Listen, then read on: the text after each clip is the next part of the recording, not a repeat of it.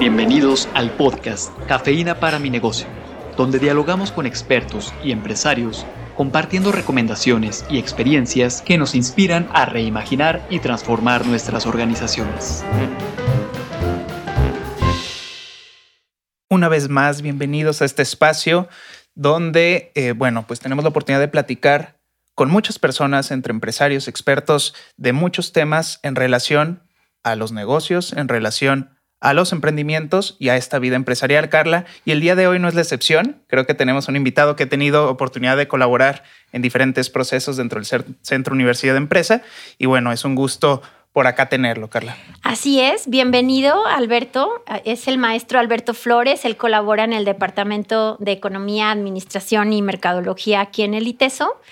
Y lo hemos invitado para que nos hable de algo que él trabaja, domina, lo maneja en clases, lo maneja con sus clientes, que tiene que ver con un tema de modelo de negocio. Y previo a esto, Alberto, nos viste hablar muy acaloradamente al inicio, al entrar a la cabina, sobre temas un tanto profundos, pero que al final han ido dándole forma a esta forma de hacer los negocios, de cómo esto que se hace ahora, que es hacer empresa, este sistema económico, pues lo hemos dicho en otros foros, cómo está también en decadencia y cómo podemos traer algo que al final de cuentas sea mucho más integrador de las personas, del medio, y que al final de cuentas nos permita repensar muchas cosas. Y en el Inter, tú decías, es que también tenemos que comenzar a hablar del modelo desde ciertos elementos que tienen que ver con los valores o las creencias que tenemos ante ciertos elementos que ahí van a estar en un tema de un modelo de negocios. Y nos gustaría que nos hablaras hasta de qué es un modelo, porque es muy posible que la gente que nos está escuchando ni siquiera entienda o qué es eso de modelo. Yo voy y vendo cacahuates o vendo... atiendo a mis clientes y pues yo eso hago. Pero, ¿qué es el modelo? Bueno, muchas gracias primero por invitarme. Un modelo de negocio se define como la forma en que operas para generar valor a un cliente y con ello ganar dinero. Todos tenemos un modelo de negocio aunque no lo sepamos. Pero si lo supiéramos, podríamos ser más eficientes en nuestro tiempo, dinero y esfuerzo al operar. Normalmente la gente define el modelo de negocio como la forma de ganar dinero, es decir, solo la parte final, la parte monetaria. No es que esté mal, pero puede estar limitado de alguna forma. Y además el modelo de negocio no es solo un tema técnico. Hay un tema vinculado al sistema de creencias y las percepciones que tenemos en la vida, ¿no?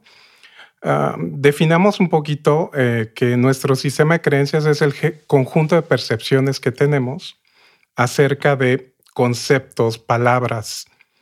Si yo les pregunto a un grupo de personas qué piensan acerca del trabajo, me podrán dar 3 o 4 definiciones distintas acerca del éxito, acerca del dinero, acerca del valor.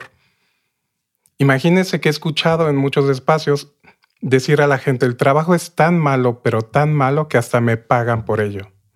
Imagínense esta persona cómo trabaja para obtener dinero y probablemente hay un tema ahí un poquito limitante, ¿no?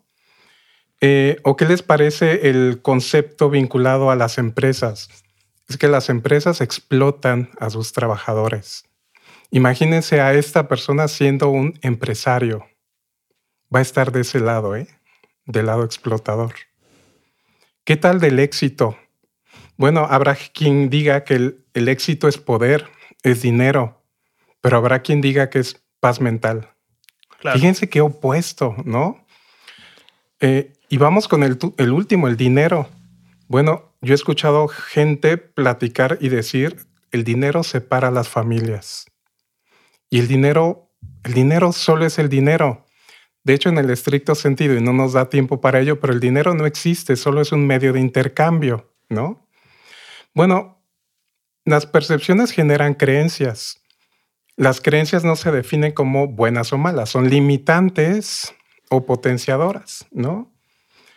Imagínense que yo hablo con un empresario y le pregunto, Oye, ¿cuánto vas a cobrar por una hora de trabajo? Imagínese un emprendedor, uno de nuestros estudiantes. Bueno, pues voy a trabajar de 9 a 5.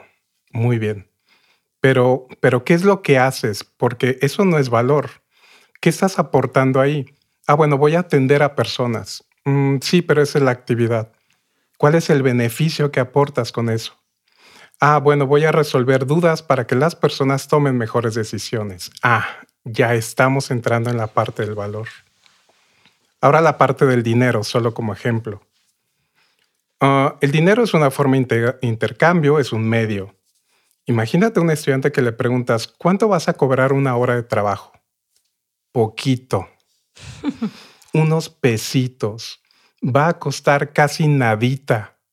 Y cuando empezamos a definir el concepto del dinero y el valor y los unimos, pareciera que nosotros mismos no valoramos lo que hacemos. Es decir, el valor que de pronto pensamos, seas un estudiante, un freelancer o un empresario, de pronto lo que sucede es que el valor y el dinero no siempre se conjuntan adecuadamente. Ese es un tema, ¿no? Todos tenemos un modelo de negocio y entre más rápido lo conozcamos, afinemos y ajustemos la forma en que operamos para generar valor a un segmento de mercado, o sea, un cliente, un usuario, un consumidor, el dinero viene como consecuencia. Es la consecuencia de haber hecho algo muy bien generando valor a alguien. El dinero solo es una consecuencia en términos generales. Nosotros normalmente evaluamos o definimos que un modelo de negocio incluso puede ser más importante que el producto o servicio que ofreces. ¿Por qué? Porque el producto o servicio que ofreces puede ser un commodity, un producto común en el mercado. Uh-huh. Pero tal vez la forma en que lo entregas, la rapidez, la calidad, probablemente un poquito más rápido o más cerca de tu casa, eso genera la diferencia entre adquirirlo o no. El producto, y no quiero dar marcas, pero hay una pizza por la cual tú vas por ella. Uh-huh. Ya no marcas. Bueno, pues el ejemplo es que la pizza es buena, suficientemente buena, pero el punto no es el producto. Es que lo puedo recibir de manera prácticamente inmediata. Es el modelo de negocio lo que privilegia sobre el producto, ¿vale? Hoy día se define que los productos o los nuevos productos ya no son suficientes. Hay que pensar en modelos de negocio.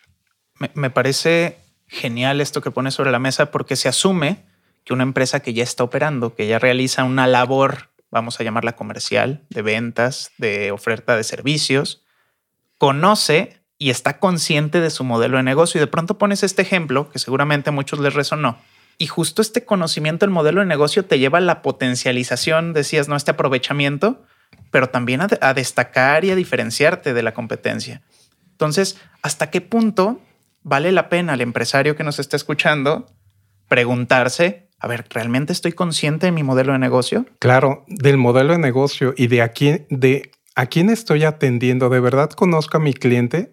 ¿Qué características tiene mi cliente? ¿Cuál es el valor real que yo le estoy ofreciendo? Lo que yo creo que es valor, ¿él lo entiende de la misma manera? ¿Se lo he preguntado? No, bueno, es obvio que está adquiriendo un producto, un servicio que yo le ofrezco. Sí, pero ¿por qué lo compra? ¿Por el producto o por la forma en que lo recibe? ¿No? Esa es como una posibilidad. Sí, es que los empresarios empecemos a preguntarnos o cuestionarnos si lo que hoy estamos haciendo lo estamos haciendo suficientemente bien y si probablemente otros en mi sector o industria están haciendo algo distinto a lo que yo estoy haciendo que pueda aportar más valor. Alberto, en esto de aportar valor, creo que hay un valor que me parece que es universal en términos de que los modelos podrían tomar en cuenta y que me parece que ya es un obligado y que tendríamos que ir caminando para allá para hacer más pequeñas estas brechas que hablábamos en un inicio, ¿no? Sobre cómo este modelo económico ha ido generando un tema como de mucha injusticia. Pero ¿qué condiciones tendríamos que considerar en un modelo de negocio para que esas condiciones o esos elementos nos puedan llevar a un tema de sostenibilidad, es decir, donde la propuesta de valor y el bienestar que está incluido allá dentro de la propuesta de valor, que es un elemento del modelo, nos hable de un tema sostenible para ese conjunto de personas que están recibiendo esa propuesta que estamos entregando, ya sea de manera individual o como un colectivo. Bueno, hay que comentar que un modelo de negocio tiene varias características. Una de ellas es que tiene que ser rentable, evidentemente. Sí. Tiene que ser rentable. Otra es que tiene que tener viabilidad en tres sentidos. Una viabilidad de mercado. Hay un mercado que necesita resolver una problemática a través de lo que yo le puedo ofrecer. Tiene que ser viable técnicamente, que yo lo pueda ejecutar, que tenga las condiciones de conocimiento para poder ejecutarlo, y financieramente que tenga los recursos, o al menos sepa dónde obtenerlos para que esto se pueda resolver. Pero también está la otra parte, que es la sostenibilidad del negocio. Y hay una diferencia entre sostenibilidad y sustentabilidad. No quiero entrar en líos porque aquí, dependiendo la carrera que hayas estudiado, podemos tener este concepto. Permítanme darles este concepto. Sostenible es la no dependencia de recursos de terceros. Cuando un proyecto inicia, voy a pedirle la laptop a mi papá, el carro a la mamá, el espacio a un tío. Es decir, no soy sostenible inicialmente, requiero recursos, incluso económicos, para poder echar a andar un proyecto. En algún momento este modelo de negocio tiene que ser sostenible, tarde que temprano, para no vivir en una burbuja. Y hace ratito hablábamos de asignarse un sueldo, un pequeño ingreso simbólico al menos, que sí signifique que estoy haciendo algo positivo y vale la pena levantarme y aportar valor. Y la parte de la sustentabilidad, y ahí permítame el concepto de se vale ganar dinero sin dañar a la gente y no dañar el planeta. Y eso es súper importante, ¿no? No se define como una característica obligatoria. Es la sustentabilidad, las 3 P's, ¿no? People, Planet and Profit. Se vale ganar dinero, pero no afectes al planeta y a la gente. Y hay un pasito más allá. Michael Porter, en un video que seguramente algunos han escuchado y visto, ¿por qué las empresas pueden resolver problemas sociales? Define incluso, toma un problema social, ponle un modelo de negocio, genera ingresos. El problema no está en el dinero, y volvemos al sistema de creencias. El problema no está en el dinero, en cómo se reparte adecuadamente, no solo entre los colaboradores, al mundo entero. ¿Por qué no tomas un problema social y construye un modelo de negocio en que genere muchísimo dinero? Está muy bien. Repártelo adecuadamente. Y tomo de una vez este concepto de que los proyectos sociales no deben generar ingresos. Mucho cuidado con eso. Un proyecto social debe ser y volverse sostenible. Y tiene que haber una forma de generación de ingresos. Llámale ingresos, dinero, porque puede haber intercambio. No todo es dinero. De hecho, uno de los modelos de negocio más viejos, ¿no?, es el trueque. No hay dinero necesariamente por medio, pero hay un intercambio, y ese es un modelo de negocio que hoy sigue siendo súper adecuado, que nos lleva a conceptos como la economía del compartir, ¿no?, o share economy. Entonces, estos conceptos caminan hacia allá. El dinero no es el tema, ¿no? Es cómo hacemos y cómo usamos ese dinero para el bienestar de mucha gente, ¿no? En esta mirada que nos pone sobre la mesa, me gustaría nada más retomar con esto que empezabas y que ahora volvías a mencionar, que tiene que ver con el sistema de creencias. Al final estamos limitados, ¿no? Decías, ni es bueno ni malo, simplemente nos limitamos por nuestro sistema de creencias. Y para poder replantear, crear y construir nuevos modelos de negocio o diferentes modelos de negocio, tendríamos que partir justo por esto que ponía sobre la mesa, que es replantearnos y cuestionarnos estas creencias que probablemente nunca nos hemos sentado a decir por qué pienso de esta manera, por qué estoy construyendo de esta manera, y desde entonces, desde la persona, poder construir la organización. Sin duda, seguramente algunos ya conocen, y si no, ojalá pueda aportarse valor, ese concepto del círculo dorado, ¿no? Sí. Está muy bien lo que las empresas hacen, cómo lo hacen, pero más importante es por qué lo hacen. Y es el centro, ¿no?, de esta discusión. Cuando yo entiendo por qué lo hacemos, muy seguramente el modelo de negocio se vuelve rentable, sostenible, ¿no? Y generamos una comunidad que aporte valor, que nos pongamos todos la camiseta porque todos estamos recibiendo algo a cambio. Muchas gracias, Alberto, por lo que nos has compartido. Me parece importante hacer dos señalamientos. El primero, que un modelo de negocio tiene que ser sostenible, y sostenible entendido en un sentido amplio, donde implica la parte de nuestro planeta, del ambiente, de la cuestión tecnológica, de la cuestión económica, de la cuestión social. Y como decías, un modelo económico no responde a un tema de dinero, responde a un tema de creencias. Y eso me parece muy importante, porque las creencias tienen que ver para qué hago lo que hago, para qué tengo lo que tengo, para qué quiero ganar dinero, para qué quiero vivir de esto.